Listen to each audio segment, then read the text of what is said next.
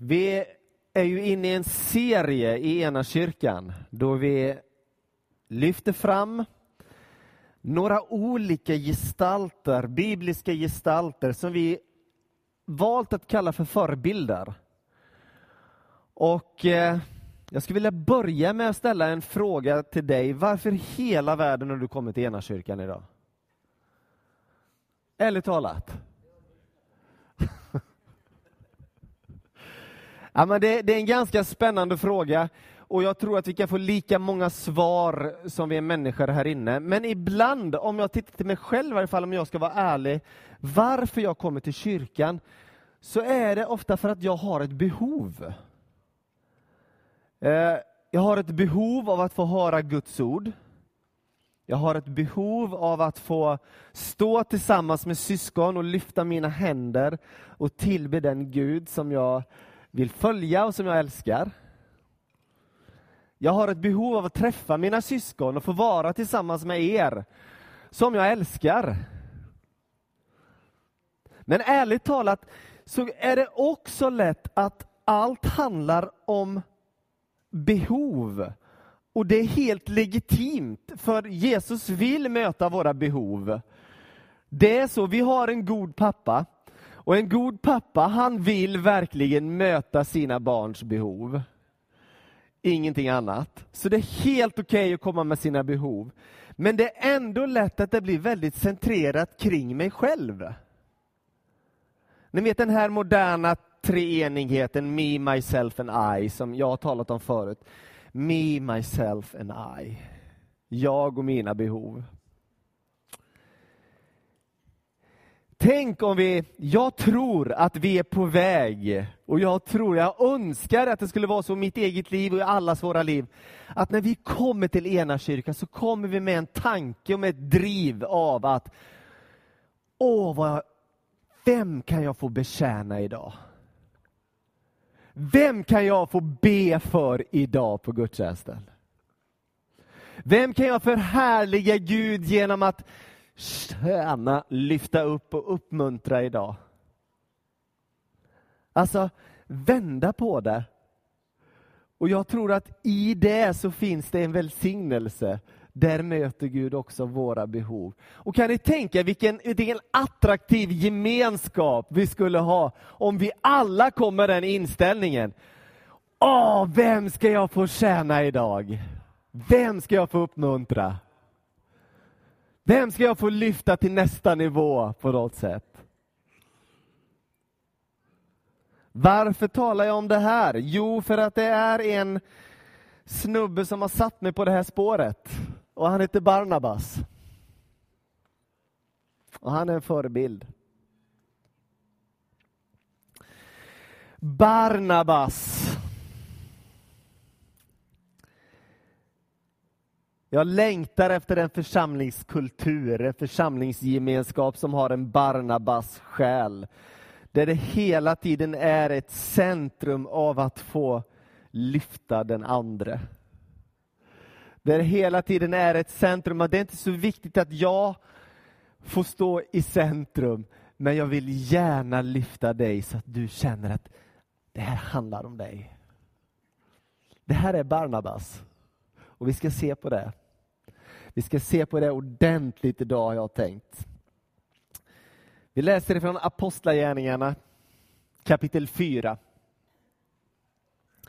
Även Josef, en levit född på Sypen, som apostlarna kallade Barnabas, det betyder tröstens son, hade en åker. Han sålde den och bar fram pengarna, la dem vid apostlarnas fötter.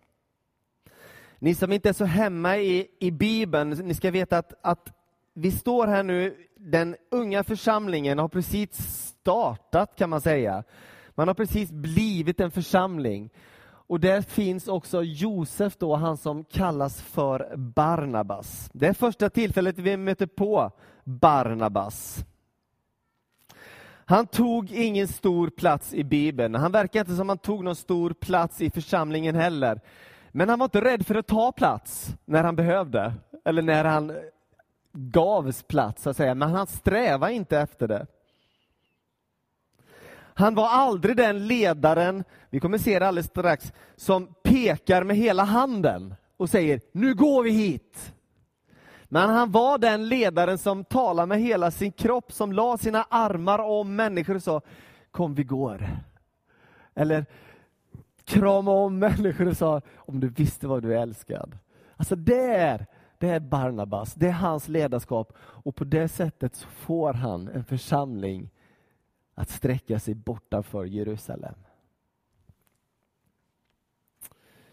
Hans namn var Josef, men på något sätt så är det som om apostlarna i Jerusalem inte nöjer sig med att kalla honom för Josef. Därför att de ser att det finns någonting djupare än namnet Josef i hans liv, i hans karaktär. Och det de ser i honom, det är en Barnabas. Därför ger de honom det namnet. Han är tröstens son. Det kan också betyda profetens son. Det kan också betyda förmanarens son. Det här ordet barn, Abba, det är ju fadern.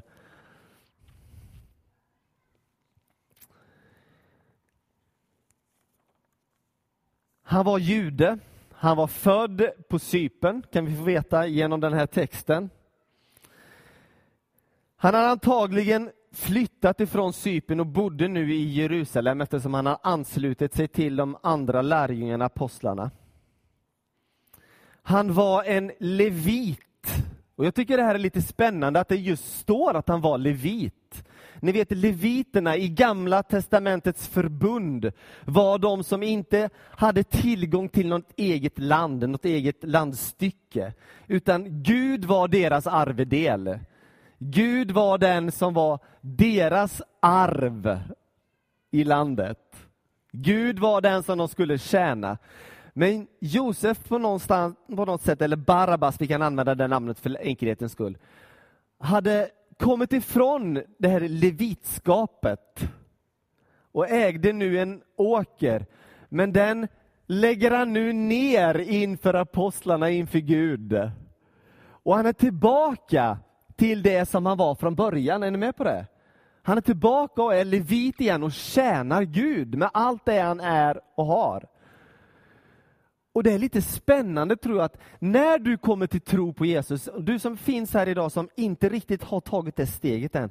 Alltså när du tar det steget så är det inget konstigt steg, utan det är det mest naturliga i hela världen. Du blir den du var skapad att vara. Det är inte svårare än så. Och definitivt inte konstigare.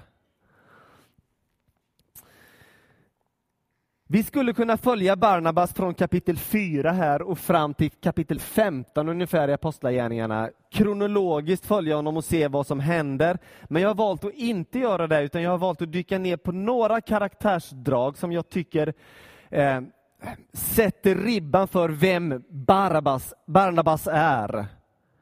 Och därmed också ribban för som jag tänker en församling skulle kunna vara. Så det jag säger här om Barnabas, det tänker jag också, lyssna nu, det tänker jag också är någonting som vi kan ta till oss som ett kollektiv, som en församling, som en gemenskap.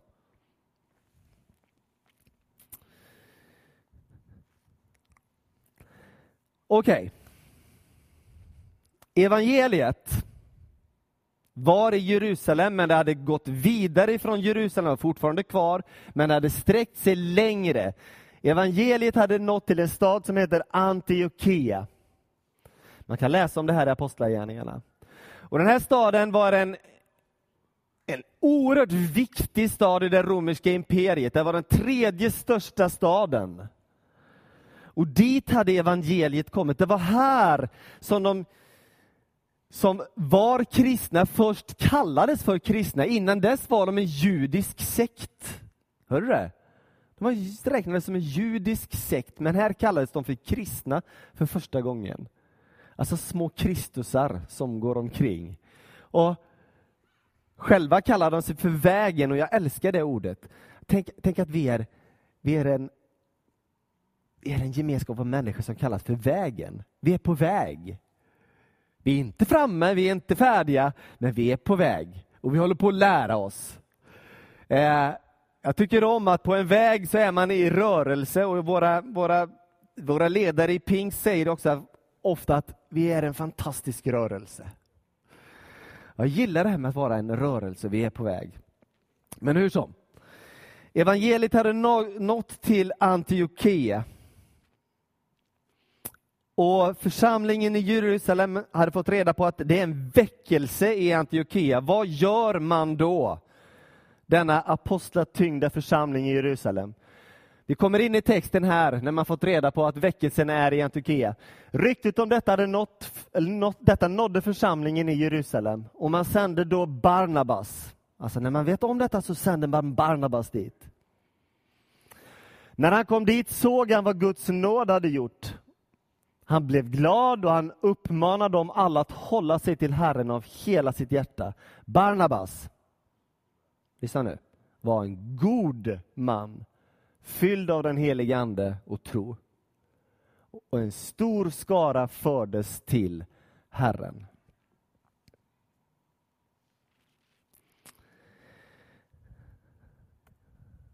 Den första, jag ska inte säga tesen, jag ska säga den, den första jag vill slå fast, det här är Barnabas för mig. En som vandrar med Gud. Barnabas var en god man fylld av den heliga Ande och tro. Jag tänker så här, och jag skäms inte för att tänka så här att är det något som jag önskar att människor kommer ihåg mig när jag har trillat av pinnen, jag inte finns längre i den här världen, så skulle jag önska att man sa om han var en god man. En man som var fylld av helig ande och tro. Alltså jag tycker inte man behöver skämmas för att Tänk om man, folk sa det när man, fort, när man inte längre är kvar i den här världen. Och jag, jag tänker mig att det är någonting som vi borde känna allihopa. Varför kallar du mig god, sa Jesus i Markus 10. Ingen är god utom Gud. Det är samma ord, god, här som används här i Markus. Och Barnabas var god, alltså han var präglad av en god Gud, därför kallas han för god. Jag kan inte se något annat. Han var en man som vandrade tillsammans med Gud och då är han god.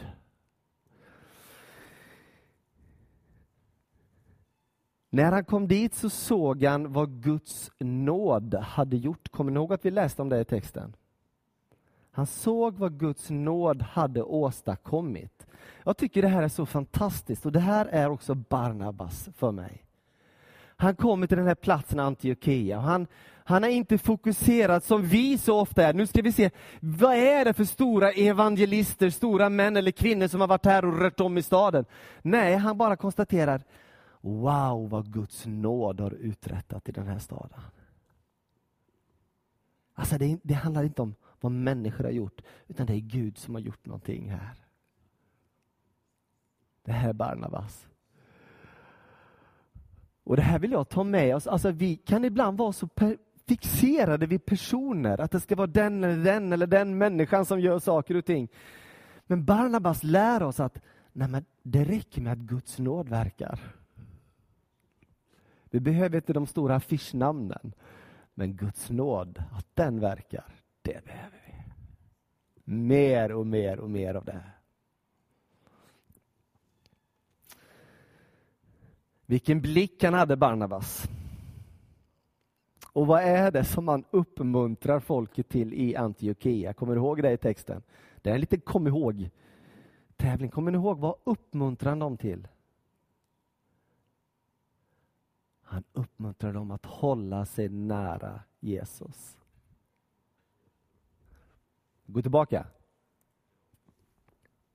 Barnabas, eller han blev glad, han uppmanade dem alla att hålla sig till Herren av hela sitt hjärta. Alltså det här är det han brinner för. Och jag tänker mig, tänk om vi som församling, när vi träffas, när vi ska uppmuntra varandra, så kanske det är det här som ska ligga allra högst upp i vårt vokabulär. Du vet att, att, att det bästa är att hålla sig nära Jesus. Det bästa är att hålla dig nära Jesus så kommer det andra att lösa sig. Det kommer att sätta sig. Håll dig nära Jesus. Jag kan se som ett baner över ena kyrkan. Kan du se där framför dig så här? Ett här jättevackert baner det står en god församling. Det här är en god församling. Som är fylld av den helige Ande. Fylld av den helige Andes gåvor. Det bara flödar i den helige Andes gåvor. Och det är som en Edens lustgård vad det gäller Andens frukter. Man bara plockar kärlek och glädje och frid, tålamod och uppmuntran. Kan ni se? Ena kyrkan, en god församling, fylld av den helige Ande. Fylld av tro. Okej, okay, vi vet att det ser hopplöst ut just nu. Vi vet att vi är inte i budget. Men vi tror att vi kommer vara det. Fylld av tro.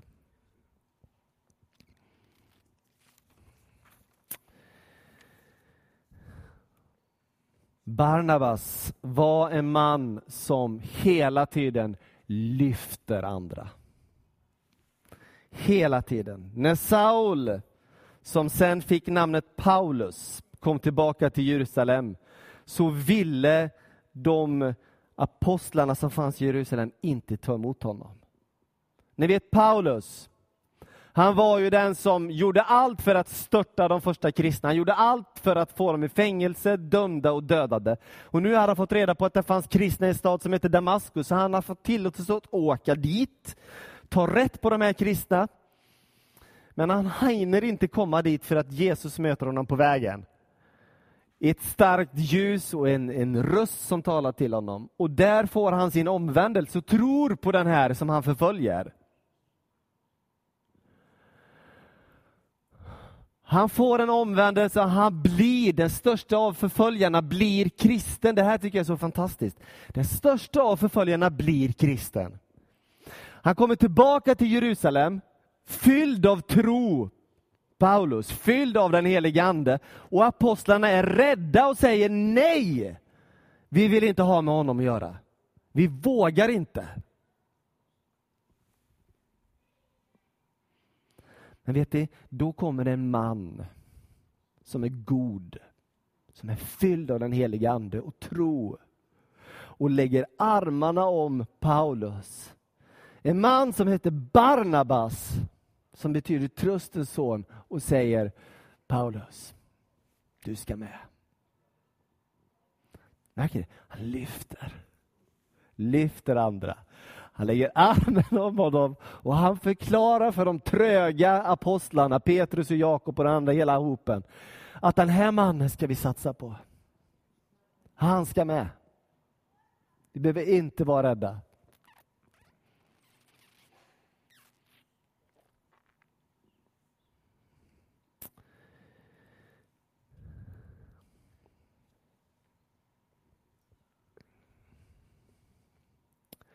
När han kom till Jerusalem försökte han ansluta sig till lärjungarna, Paulus alltså. Men alla var där rädda för honom eftersom de inte trodde att han var en lärjunge. Då tog Barnabas hand om honom. Jag gillar det, då tog Barnabas hand om honom. Han förde honom till apostlarna och berättade för dem hur Saulus hade sett Herren på vägen, att Herren hade talat till honom och att han i Damaskus hade predikat frimodigt i Jesu namn. Saul och Paulus, det är samma man, för dig som inte är hemma i texterna. Alltså det är samma man, han heter Paulus sen i Apostlagärningarna, men i början heter han Saul.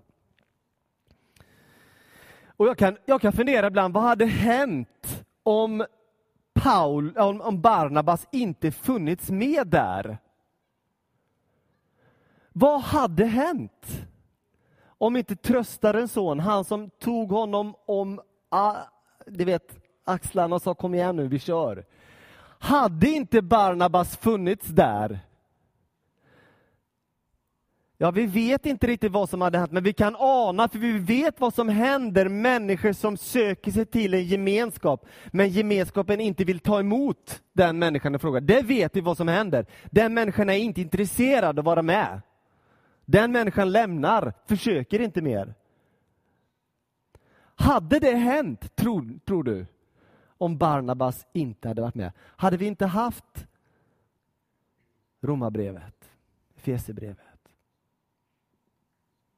Thessalonikerbrevet? Det vet vi inte.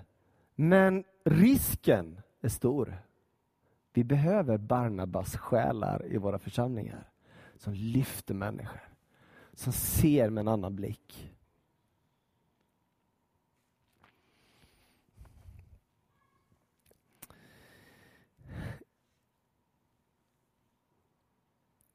Paulus, när han eh, när han kommer, till slut kommer med in i församlingen så, så blir han så i eld och lågor den här Paulus. Tänk att jag får vara med i den här gemenskapen. Så han går ut och han predikar. Vet ni. Han predikar i Jerusalem. Han predikar så till den milda grad så han retar upp de, ju, de, de judarna som fanns där.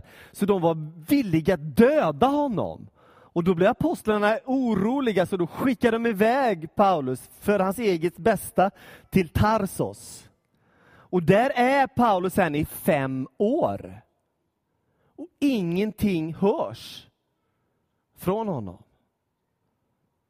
Fem års av förberedelsetid. I alla fall, det hörs ingenting ifrån honom.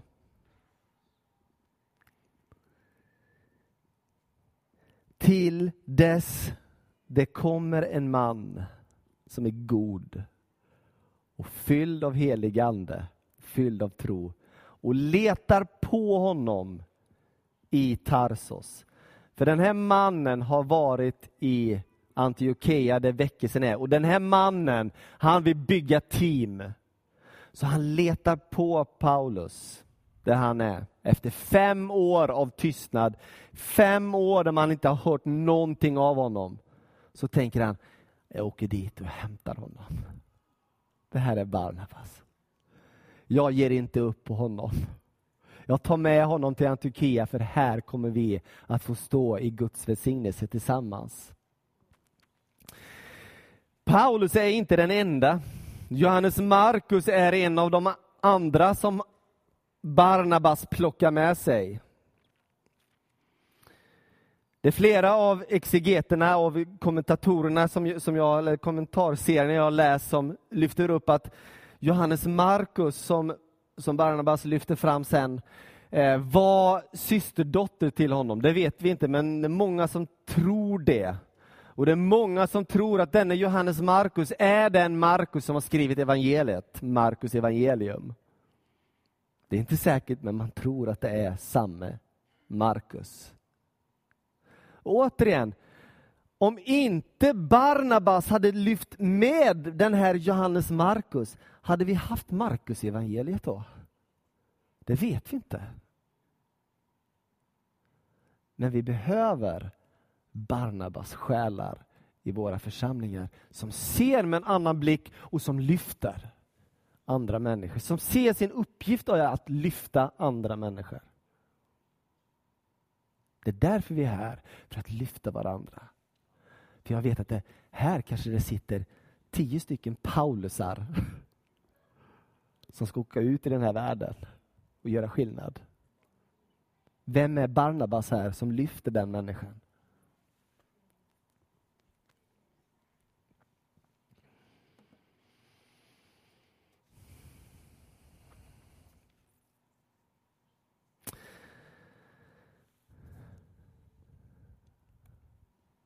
Det näst sista som jag vill lyfta fram det är att Barnabas han var trogen sin kallelse.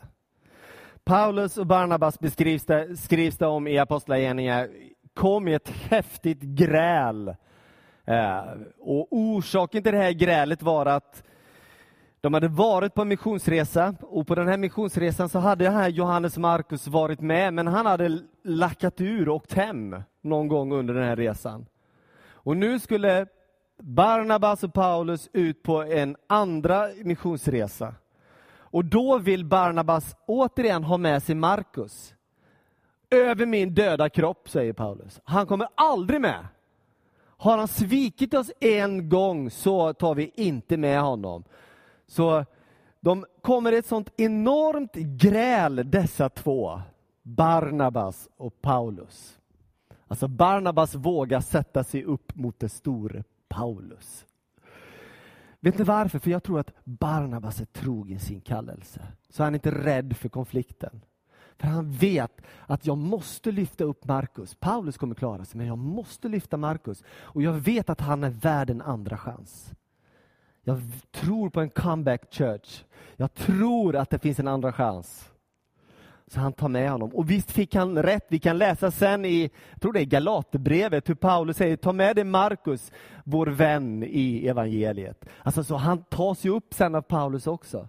Men jag tänker mig så här att han är trogen i sin kallelse även om det kostar på. Hans kallelse är att lyfta upp människor. Är du med? Och vi kan läsa i, evangel eller i Apostlagärningarna om hur Paulus och Barnabas står i olika städer och de håller på att mista sitt liv på grund av att de är tydliga med vem det är som är Herre och det är Jesus Kristus. Men de sviker inte, de fortsätter och de fortsätter och de fortsätter. Och det märkliga här är också att det är alltid Paulus och Barnabas. Paulus är nummer ett och Barnabas nummer två i ordningen. Fast det var Barnabas som hade varit Paulus mentor. Och likadant med Markus och Barnabasen. Fast det var Barnabas som har varit Markus mentor. Alltså, Barnabas är av den naturen så han bryr sig inte om att hans tak blir nästa generations golv. Som sträcker sig vidare. Det är hans uppgift. Gå vidare. Ta det vidare. Ta det längre.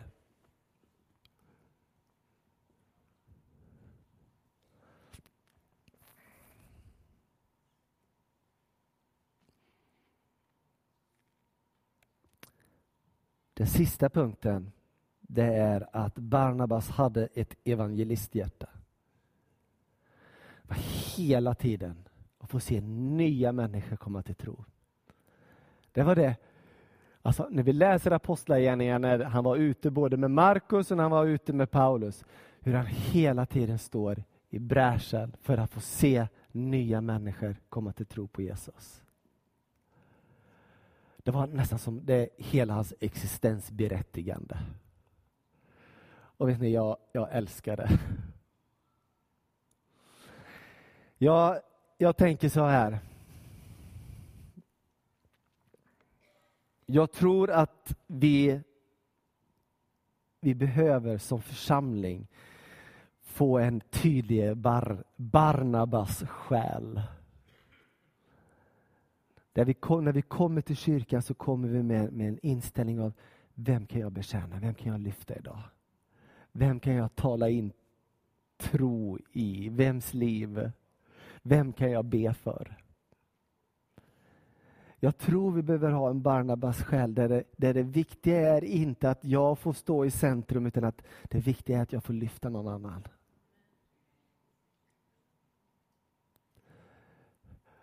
Och vet ni, aldrig underskatta vad det kommer att betyda. Att jag har lyft någon människa, det kanske är nästa Paulus. Det vet vi inte.